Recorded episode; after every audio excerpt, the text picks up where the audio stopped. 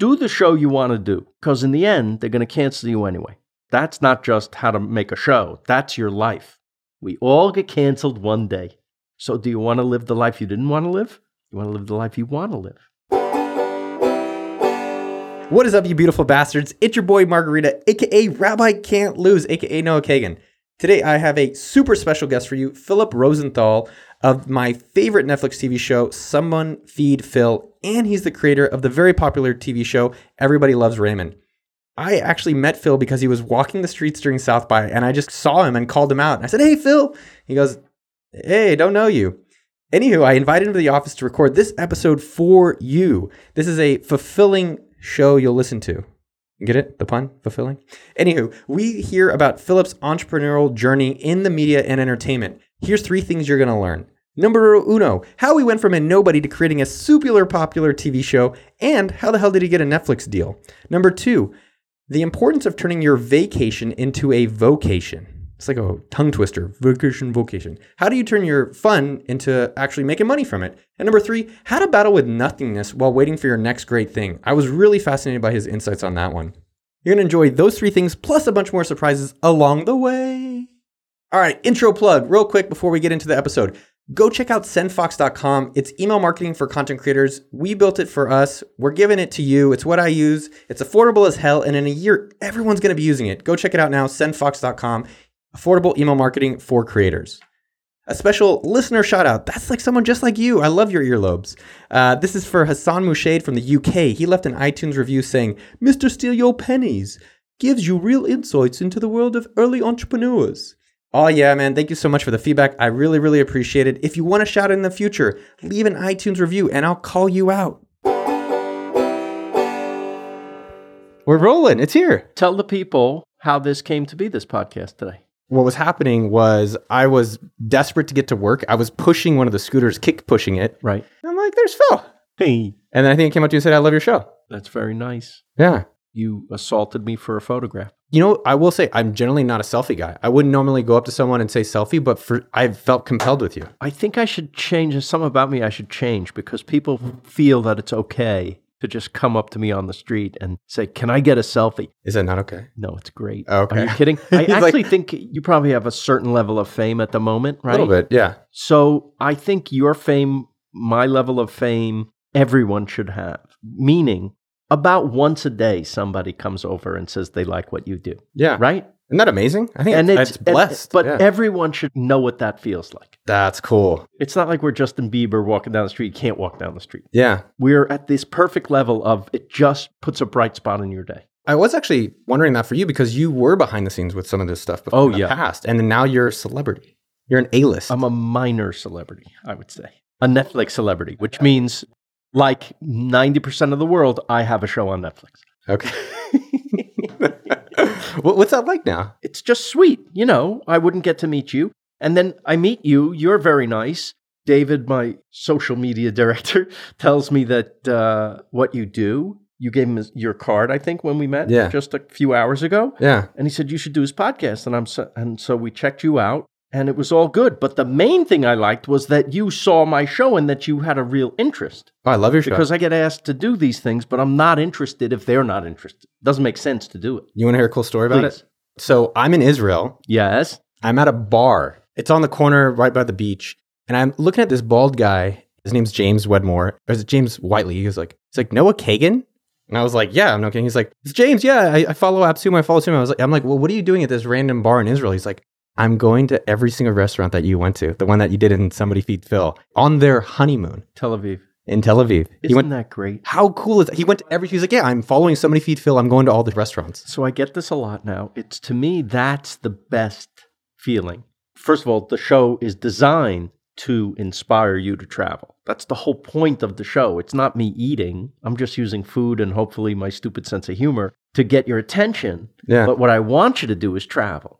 Oh, interesting. And so nothing makes me feel better than when I get an Instagram message or a Twitter that says, We went on vacation to Lisbon That's because cool. we saw your show and we're going to all your places. Oh, and I have a website. I should tell the people. Tell them. PhilRosenthalWorld.com is where we listed every place we went in the show Awesome. with the address, with the phone number. and the website so you can contact them and you can literally follow our trail. You always seem positive. Like you, what you you, you see him on the show is you see him in person. I hope. Yeah. You know, listen, you're talking to one of the luckiest people you'll ever talk to in your life, right? So that's honestly how I feel. Very, very lucky. what are some of the luckiest things that have happened in your life? Because you said your My whole career. No, My way. whole, yes, my whole health, my whole family, everything. You know, my parents are still alive, 93 and 85, right? My children are healthy and happy. My wife is healthy and happy. How many people don't even start with that? So you're already lucky that you're alive. That's real. You're lucky if you have a career that you enjoy. That's quadruple luck. And then to have a show like this is beyond. Just to work, let's say, in show business. Very, very, very lucky. Like I remember when I first got a writing job for real, I thought it's better than winning the lottery because you get to work every day at something you love. And I wish that for everyone listening, that you get to work at what you love with people you love. That's awesome. What was the first writing thing? There was an actor named Robert Mitchum. Did you ever hear of him? Sounds familiar. He was a big actor in the 40s and 50s, and he did film noir, but he was a tough guy. He was like, talk like this. It was a foggy night, and I went out, you know, this kind of thing. yeah. They did a sitcom with him in 1989 when I first moved to Hollywood to be a writer. I had been a comedic actor in New York, and I started writing a little bit in New York. I wrote a play with my friends for ourselves to be in because we couldn't get arrested. But that became successful. I wrote a screenplay with another friend of mine. I didn't know anything about writing screenplays, but he said, Hey, you're funny. You want to write a screenplay together? So we did, and we sold it. We sold a screenplay in New York to HBO for $70,000. You guys are in your twenties. Yeah. And to me, who had $200 in the bank, I was now a thousandaire. I could now eat whatever I wanted for dinner. And I couldn't believe it. I remember calling my parents and saying, I sold a screenplay. What do you get for something like that? I said, Alan and I are splitting $70,000. And the phone went like dead silent. I said, Are you there? Ma, are you there? She goes, Do you know we've worked our whole lives to have $70,000 in the bank? So I know where I come from. I know what other people have. I understand that I'm luck, luck, lucky. So should we just be around you? Yeah. Basically, I should just apply for a job. I'm in my late 50s now. So probably I'm the oldest person you've had on the show. I just had a seventy-five-year-old. You did. Sorry. Oh, so I'm the kid. You guys have all the wisdom, man. You guys have all these experience and stories. You guys have all the wisdom. Look, he's lumping me in with the 75. oh, j- it's okay. I'm going to give you the best piece of advice I ever got. Not that you need any. no, I'd love it. But I think your listeners, they probably listen to your show for things like this. And this came from an older man than me. When I was writing the pilot for Everybody Loves Raymond, I said, Can you give me any advice? He goes, Do the show you want to do, because in the end, they're going to cancel you anyway. That stuck with me because that's not just how to make a show, that's your life. We all get canceled one day. So, do you want to live the life you didn't want to live? You want to live the life you want to live. Mark Twain said, Make your vacation your vocation, meaning do what you love. And then I'll add one quote of my own, which is something that I have practiced. And I say this when I go around colleges and speak always quit. Such positive messages. It doesn't mean quit because, oh, my tea is cold. How could you give me cold tea? It means you try your best to do the show you want to do. But if you can't do the show you want to do and you've compromised, what else can you do? Ride that train into the brick wall? No, jump off that train, people. Get out of there and pursue the other track that you might have some control over. Would Does it that make sense? Yeah. I mean, I'm, I'm curious. I'll for bet you've done it. Yeah, I'm definitely I'm still going through these things where it's like, what do I really want to be doing and how do I spend my time doing that? It sounds easy to hear. It's hard to do. but it is easy once you commit. It was very difficult in my early 20s, having just graduated with a theater degree from Hofstra University, and now I live in Manhattan with 50,000 other idiots who are also going for uh, some role in theater that they can play, right? Something. And goddamn, if I wasn't thrilled to get up every morning and have the freedom, feel the freedom to pursue what I wanted. That in and of itself brings you joy the pursuit of happiness. We must never forget how important that is. Why? Because we all get canceled one day. I was curious in your journey of life so far, like what things did you do you didn't want to do and what times did you? Oh. okay, I'm. A, So you take I all did those, do. Yeah. you take all those jobs. I was a security guard at the Metropolitan Museum of Art. I worked the graveyard shift from midnight to eight in the morning. So like night at the museum. But the real version of that is you're all alone in a wing of the museum and you're doing your rounds and you're exhausted. And I did fall asleep on a 300 year old bed and I got fired. oh, because of that? yeah, they don't like you sleeping or touching the art. Was it comfortable? I don't remember. I just remember walking over in like a stupor. I was on cold medication and I the whole museum was looking for the guard that didn't return to his post at 5 a.m. But there's a lesson here too. It was a very low point. It was humiliating to get fired, for real. The next day at the Metropolitan Museum of Friggin' Art in New York City, one of the biggest tourist attractions in the world, there was run one room shut that day so that it could be inspected. And it was the room I fell asleep in the bed. This is a real thing. It's on the third floor of the American Wing, a little gallery called the Heart Room. It's a little period room from the 1600s. It looked like a little house on the prairie thing with a bed and a crib and a fireplace and a low ceiling that I smacked my head on when I got up. You know, I had 15 minutes to kill before I was due back on post. And I just remember in a stupor walking over to this, cut to me being woken up by a, a big burly supervisor. What are you doing? what did you learn? You said that was the lowest point. And Yeah, I learned that later when I was trying to be a sitcom writer and you need a spec script, a script you write on speculation for no money that serves as your audition, your sample script. So I had a partner at the time, 1988 or 9. What are we going to write about? Well, there was a show called Roseanne on at the time, and we didn't know what to write about. But I thought, how about this? How about the husband? He works two jobs because he needs the money, and he goes to work at the local museum and he falls asleep on a 300 year old bed. And so we wrote that as our script and we sent it around town, and people were going, What an imagination! So you use what life gives you, Yeah. you f- try to find the humor in it, and you try to make what you can out of it. And sure enough, we got an agent from that script and we got hired from that script. But you have to have the life to draw from. A lot of kids I'm seeing today, they don't want to have that first job. They just want, where's my big money, easy life right now? I worked as a bartender. I worked uh, selling farm and implement cleaner and telephone sales on the. Uh, that was my first thing out of college. Because you, you have a theater degree, you're good for nothing, right? so I took any job that any unskilled labor person could do. I found a very, very cheap place to live in a very cheap neighborhood with a roommate. And it didn't matter what I did, I could, as long as I could cover the rent. You know, we're going to write our own thing and do it. Work our regular jobs during the day, and then at night, go make this show, this comedy show that we wanted to do.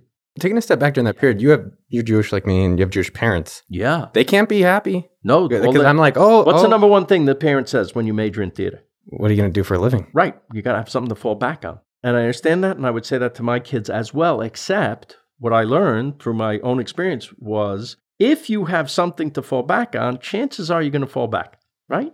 Because that's the prudent and wise thing to do. But sometimes you can't be prudent and wise. You've got to take a big swing. What do you really want to do? You got to go for it. Even now, I've had some success. I still want to do what I want even if other people don't want me to do that. I have to fight, fight, fight. Sometimes if I've gotten more successful, whatever, internally or externally, you think it's going to get easier, but it doesn't get easier. Just it the fight really becomes- doesn't. Yeah, because I was expecting you to say, I had Everybody Loves Raymond is done Yeah. well. My Netflix is done. Now Yeah. it's easy. I get all the show. And you were telling me earlier, you're like, yeah, if Netflix, I have to like see if I want to even do this. I have to fight to stay on Netflix. Or you're saying something to that effect. Look, after Raymond, you would have thought I'd have another sitcom in a minute, right? Uh, totally, 100%. And there are people who do that. But I didn't want to do just anything just to have it. It had to be good. Well, the thing I wanted to do, nobody else wanted. The next three or four sitcoms, nobody wanted. Hon, so you try to sell scripts Yeah. and no one and bought it? ideas. No. After you had this mega hit. Well, here's a to be more specific to my case. In the nine years that Raymond was on the air, the business changed in that the show that Raymond was, meaning a pretty much a conventional family sitcom, right? What does that mean? Clean, not really suggestive. And if it was, those jokes went over the kids' heads. But during the time of Raymond, other shows, Sex and the City, Friends, even, and I'm not disparaging these shows, but the type of shows that they were were more edgy, hip, and sexy. And so that was what the networks thought they wanted. They wanted to go that way to attract a younger audience. Raymond attracted a very big, broad audience. It's like old fashioned show business that gets everyone in the tent, like the Ed Sullivan Show or something like that, right? Those kind of family sitcoms, they weren't really welcome anymore. And it would be many years before the next one came along, Modern Family. yeah. But even that's pretty edgy, though. Isn't that a lot more edgy? They put the modern in it. That was their genius, Not conservative right? They had family. a gay couple. They had, a, right, a sexy Latina mixed marriage. They had things that made it modern. Yeah. So they were able to do that. They were smart. Maybe I wasn't. what were some of your ideas? It, what were some of my ideas? Yeah. I had a spinoff to Raymond ready that they didn't want. They said CBS, the company that I did Raymond for, didn't want the spinoff with the brothers family. You know, it was kind of tried and true because that family had guested on the show for 30 times. It was Georgia Engel and Fred Willard. Monica, who's my wife in real life, was Robert's wife, the brother's wife on the show. And Chris Elliott was the brother. This is a good cast. But I think they didn't want it because everyone was over 40 and they would only give us a pilot. I'm like, a pilot? What do you mean? The pilot, we did it 30 times on Everybody Loves Raymond. There's your pilot, right? It works. They weren't excited. I saw the show that they gave a commitment to that year was a show with all 20 somethings. I understand it. But the truth is, there's only one Friends, really. Friends broke the rule, which was the pretty people were also cute and funny. God, I find, doesn't give with both hands usually, right? If I'm funny, it's probably because I came out looking like this and had to be funny to have anyone talk to me. That's just how it is. So I think there was nothing wrong with Friends. The only thing wrong with it were all the shows that imitated it. The building blocks of television have always truly been more like the shows like Everybody Loves Raymond that had this kind of mass appeal that the family could watch together. It's actually what I'm trying to do with the food and travel show. There's nothing hip or edgy about that. It's a very positive, like you said, show. I'm trying to connect to people. And I think the world would be better if we all could experience a tiny bit of someone else's experience. That's what's underneath it. How does someone actually get a show? How does that even happen? So did you just write the original pilot for Raymond and then sell it out? The way it works is every writer eventually, as they work their way up the ladder of experience, writing on other people's shows, the goal is to one day have your own show.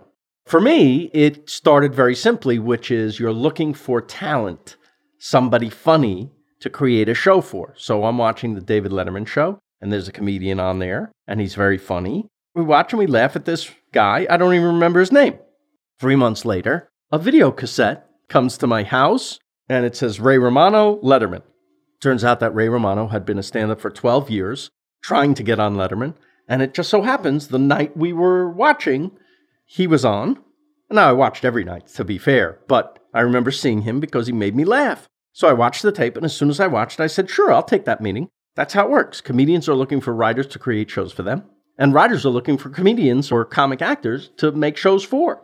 We took a meeting. We hit it off. He's from Queens. I'm from Queens. Every story he had about his crazy Italian family, I had one about my crazy Jewish family. And I went and wrote a pilot using some of his stand up bits in, actually in the pilot to make him comfortable. He never acted before.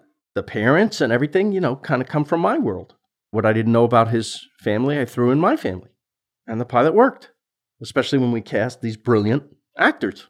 It was Les Moonves's first year at he had just taken over as president of CBS, and it, this was the first year he was programming. And he had shows with big stars that got all the best time slots. And we got a very lousy time slot. But he and the folks at CBS liked the show enough to give us a shot on Friday nights at 8.30. And then something, about six months in, was doing badly on Monday nights, their more popular night. And because we got good reviews and the three people that watched it on Friday night kept coming back, he said, I'm going to try you there Monday night, see if you do anything. But if you don't do well there, I can't help you anymore.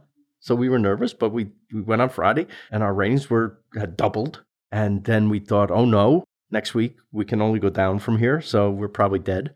And the ratings went up from there. And then we were there for good for nine years. But, you know, it takes years and years to get there.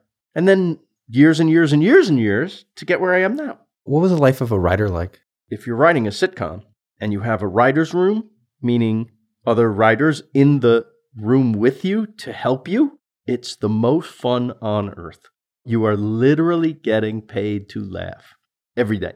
Your job is to make each other laugh. Is there pressure? Of course, because you got to make a show every week. But the business is laughing. And then menus come. And you can, what are we going to order? Whatever you want, because it's raining money in those rooms. Especially in a success, there's nothing they won't do to you for you. Were you trying other shows in that five year period you were writing for other shows? Yes. So you tried a bunch of your own to see what you could, if you can get any to sell? Yeah, I think we wrote a pilot or two, but uh, Raymond was the first pilot I wrote by myself as a single writer. That was good and bad in certain ways because how am I going to top this? People think you, you know, you'll just do another one and you'll, No, I'm very, very lucky to have had that, and I knew it was special at the time that this doesn't happen a lot, and to want it to happen a lot is even greedy. When you sold it to Les in that first pilot, were you like, yo, this is it, something special here? Did you know when you actually turned in that pilot? Or was it like the other ones were like, okay, let's see how this one goes? Listen, you work on something and you have to fall in love with it before anyone else can, right? So you do have to think it's special. Now, most of the time, you think it's special and nobody likes it, and then you think everyone in the world except you is an idiot. right? Because I this thing I love, Great. I Yeah. have to believe in myself, so everyone else is wrong. Totally. And look at the lesson of the Godfather. Everyone else was wrong. Listen, no one expected anything of Raymond either. They thought it was this little nice thing that maybe some people on Friday nights would watch. How did you deal? Because like you imagine you just you know did a super successful show, and then right afterwards people aren't giving you. You're like, oh no no, I'm I'm great. Because the business changed. yeah, but how did, I guess how did you deal with that? I didn't or- like it. Yeah, how did you process that? Would you go through? I went through hell. I went through what is happening. I don't understand it. Yeah, Is it me? Am I doing something wrong? And by the way, a lot of it was me. My joke was my agent tells me I can work anytime I want as long as it's on something terrible. right? Which isn't far from the truth. There's an opportunity to do shit anytime you want. You know that in your business. Yeah. If you want to do crap, the whole world is out there waiting for you because most things, I'm sorry, most things are terrible. The things that are special wouldn't be special if everything was special. So most things are at a certain level, and you're trying always to jump up high. That's harder to get. That's harder to get. But I'm willing to do nothing and go for that. So doing nothing has its own frustration and its own pain, but the trade off is putting crap in the world. And I don't want to do that. We all know the actors who you look at them and you go, How could he do that? He was great. What is he doing this shit for? Doesn't he know the difference? Truth is, he probably does know the difference. He just wants to work because sitting at home is torture. I will take the torture of nothing.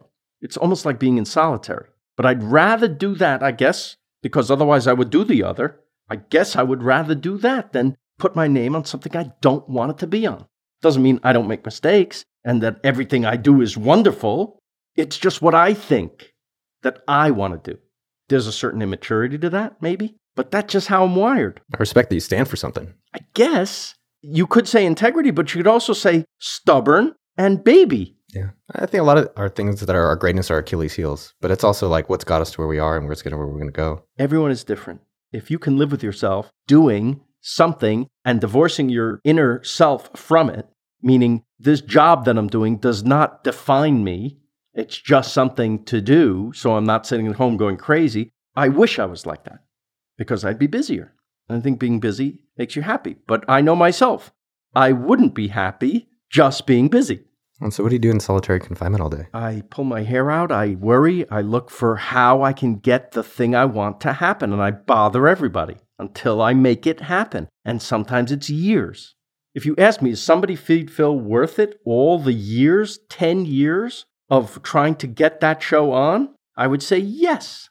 Because who gets to do what I do? Very few people. Actually, one thing that was pretty fascinating you got me th- reflecting on is that when somebody Feed Phil I devoured all your episodes, Hmm. unintended, Hmm. and I think I found it on YouTube or somewhere. You put out previous food shows That's because you enjoyed doing that stuff. So I did a PBS one first. I saw I'll that. have what Phil's having, which Yeah. Netflix picked up, and you can see that too on Netflix. Six Yeah. of those. We won the James Beard Award after the first six. When I finally hit that, I had done tiny versions of it that nobody saw, but I understood what not to do from having experimented. So when I hit I'll Have What Phil's Having, which is pretty much the same exact show as Somebody Feed Phil, Somebody Feed Phil is shot in 4K, the budget is bigger, and I have a theme song. That's the difference the theme song. right? Everything looks beautiful on the show, I say, except for one thing. Ah, Yeah. But you look good. Thanks. You look good. so by the time those six came out, I knew they were going to be what they should be. And sure enough, the world uh, responded. But it's just as important to learn what not to do as it is what to do. Completely. Yeah. So you said you had to fight a lot for somebody Feed Phil in Oh, yeah. a PBS show. Yeah, Like, because what- nobody wanted it.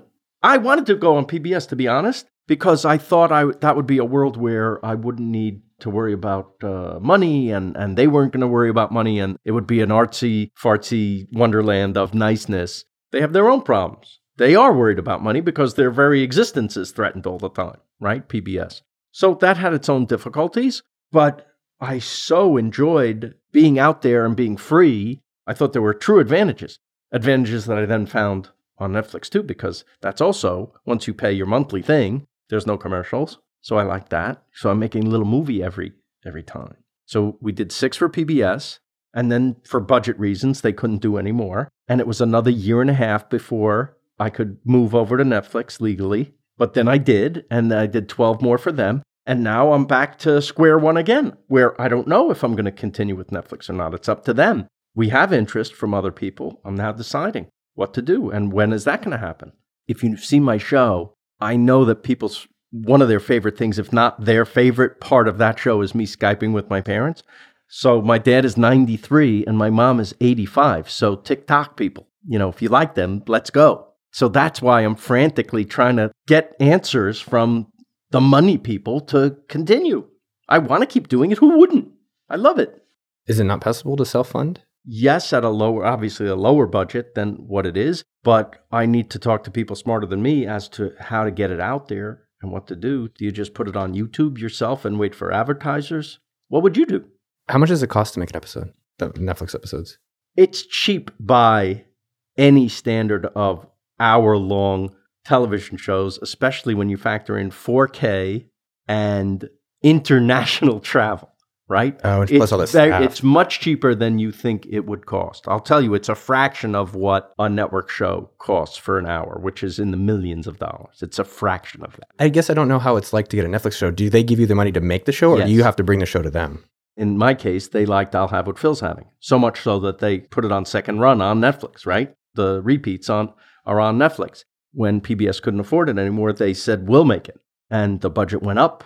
But still, it's minuscule compared to Stranger Things. I would think they would just buy it right away. Like he had a show, it's popular, you liked it. I'm a little surprised by that on their their side. And we can talk some strategies about things I'd recommend. Yeah. The other thing that I guess emotionally, I don't know if I could handle it. I don't know how you do it. Yeah. Because your show comes out and they promote the crap out of it and everyone's watching it and then they kind of push it back. Well, that's every show. If you're putting out 10 shows a week, how does anything get attention?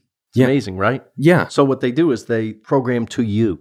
You know, when you turn on your screen, it looks different than mine because of what you've watched before.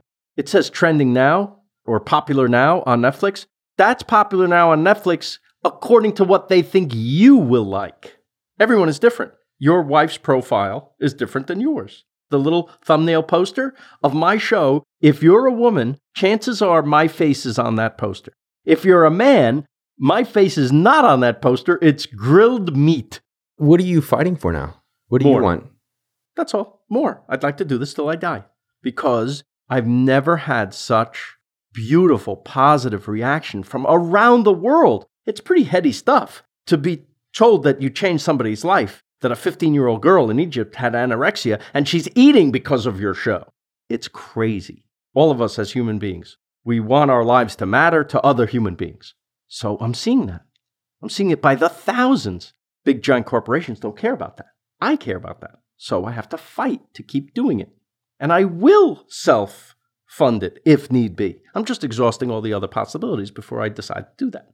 And that takes time, unfortunately. Talking about, I mean, one of the things Yeah. you asked me what I would do. I, I've, Yes, never been, I've never been in media or, you know, I do my podcast and blog and things like that. Yes. I think the main thing, and, and David and I were talking a little bit about it, is like, how do you control the outcome? Because the Netflix thing is that they own the platform that you want to be right. on, and then they have the audience that they put them to. That's right. so you have Phil Rosenthal World.com. Right. And Rosenthal's R O S E N T H A L. Yeah, very good. Okay. Fourth grade, third place spelling bee. uh, I still have a third grade, you know, third place. You know, Luckily, it, it spells like it sounds. Yeah. I guess the question is how do you build up your audience? You know, kind of the Louis C.K. I think Kevin Hart's starting to do it more, creating your own distribution of your content so you're not relying on any network. That'd be great. But I don't think I'm popular enough yet to do that. You might be more popular. I just don't know if you have a way of communicating. So our whole company has been created because we've created email marketing Yes. for ourselves. right. So appsumo.com, which is a, you know, Groupon. Yes. So we have Groupon for software. Right. So people are, are startups and they want software. We email them two to three times a week saying, hey, here's new software. And the beauty of that is that if you create software, we can promote it, kind of like Netflix does. But we have the direct communication to every single one of our customers. Wow. And I think generally what I've noticed from entertainers is that But I have a guy who can do that. we have a guy here. We Right. have- there's a guy. There's a guy. David's the you guy. You got to get a guy. You got to get a guy. And what I always recommend is email marketing because all these other platforms, Instagram, YouTube ish, Netflix, Facebook, all of them control your communication. Yep. Email marketing, for now, unless you can call every one of your audience, is the only channel instantaneously you can communicate with all of your At audience once. at scale. Yeah. Right. And because I always joke, it's like, you know, you're, you're married. You wouldn't want to have me be your intermediary. Like you want to talk to your wife directly. Well, let's talk about this. Yeah, yeah. no, so the email marketing stuff is that you could talk directly to your customers. You don't need Yeah. permission. You just need the audience like myself raising their hand saying like I want more from Phil. Right. What are you guys doing to build your community or create the connection around your audience? We're putting out a bunch of stuff on social media, creating content on our own to put out there. I look for partnerships. I look for tourism boards to who want us to come and maybe do something with them and do something that would benefit their social media sites and mine. Right? That way the brand stays alive at least while we're waiting for the show to continue. When the show's on, when it first comes out, because Netflix, you get a few weeks maximum of attention. And then obviously there's a tsunami of other content that's going to take over, just Yeah. like the news. There's a cycle, and that becomes old news. Are you guys building up your email list? Maybe a weekly email that's like somebody texts Phil and it's just a weekly email, but like here's the restaurant that I ate at this week and my experience with it. Well, I'm doing that every day on my Instagram and Insta story anyway. You can see Oh, where awesome. I'm eating, right? Do people come like, Almost every day, do people chase you down? a little bit. That's cool. That's but, cool. But uh, it's flattering. And listen, I have to eat anyway. And I do really care about where I eat. I feel like, you know, you have a limited number of lunches in your life. Definitely. Make them good. I think for me with the Instagram is I still don't control it. And I still eventually will have to pay to be able to communicate with my audience, which I don't want to do. I want to be able to talk to them when I want. So maybe that's Yeah. something with David directly. I can help you guys. Great. I mean, for free, complimentary. Uh, no, I, I want to promote your show uh, where we help you guys build up your audience so that you can actually, you do it on Instagram and just automatically will go out uh, weekly on your email to that same audience so that you can build up that direct channel. I think what's fascinating about your career and reflection, Mhm. at least for me, is that like you've experienced so many shifts in media Right. That's right. right? And now I do wonder: is there a third or I don't know 18th shift Sure, that you're there on? will be something because we don't even know is coming that you don't even know is coming, probably not. right? Well, hopefully, maybe we can actually create it. But Yeah. I, I think to my point is that is that next shift, and I, I'm just hypothesizing. The next shift is that you have your own platform of video content that you are distributing to a million people and saying, "Here's an episode that you get to watch. I'm controlling it, and I control everything about it. Like you are your own Netflix. You're Philflix." What's also impressive about yourself, and not just to flatter you, you have stayed relevant. And I don't know if it's just relevancy, you've wanted to keep evolving with how media is shifting. you know, you'd be blind not to want to reach as many people as possible, which Netflix can do. That's cool that you can deliver pretty cool. six shows to a company and they push a button and you're on every country on the earth at the same time. That was what was so seductive about doing a Netflix show. The downside is is they're doing that a lot.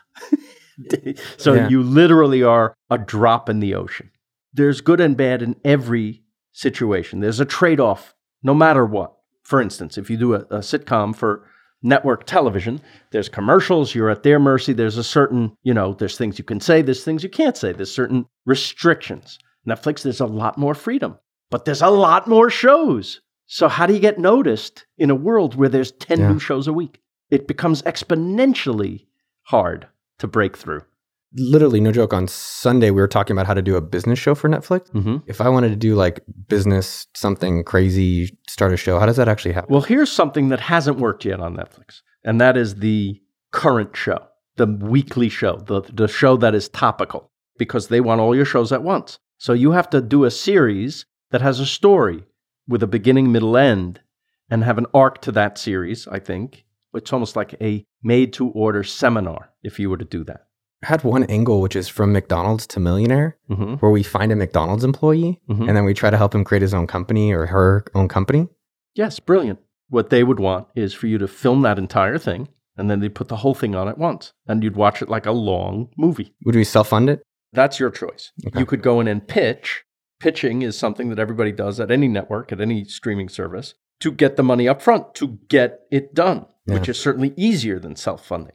It also gets the network or studio a little emotionally involved because they were in it from the beginning. You're not just handing them something finished and saying, put this on. Yeah. If they're more Oh, invested in it emotionally, they may platform it a little better, right? How can, you know, my audience and us help you fight now? I'd be lying if I didn't say I'd love Netflix to keep the show going there at the rate that we were producing it for. If suddenly there was a wave of support coming at Netflix for the show, that would probably help it. Okay. But I'm not alone. You listeners are probably, you all have your favorite Netflix show. You don't even think that that show could be coming to an end very soon because they don't care about longevity. They want more, more, more new series to compete with all the other streaming services that are coming. It's always been that way on the networks too.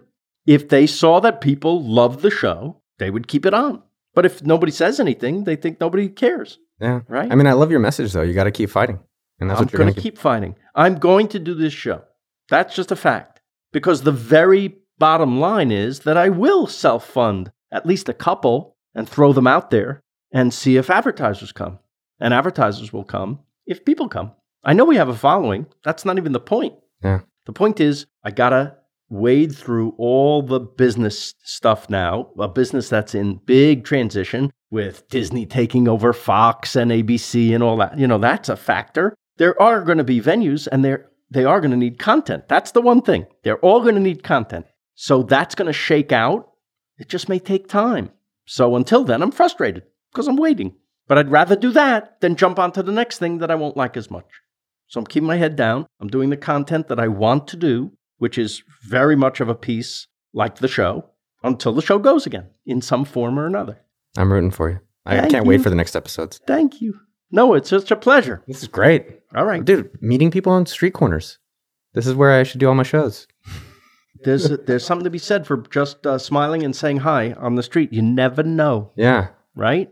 Now we're friends, and now we could maybe do something. I'll work with you on getting the email stuff going. We'll do anything that works. I think that's also part of the challenge sometimes too, because like there's so many different things you could like. I could do YouTube now, and I guess there's Instagram, and there's like yes, a, of course. there's like a lot of different places to be pulled into. Right. It's hard to get the people with the money always to commit to anything, right? But Yeah. we try. awesome. That's a wrap. I hope you liked the episode. If you did, go give Phil some big ass love at philrosenthalworld.com. Sign up for his newsletter, philrosenthalworld.com. On Netflix, watch him, Somebody Feed Phil, and on Twitter or the Instagram world, Phil Rosenthal. Next, tell a friend you love them. Yo, dog, let's barbecue together.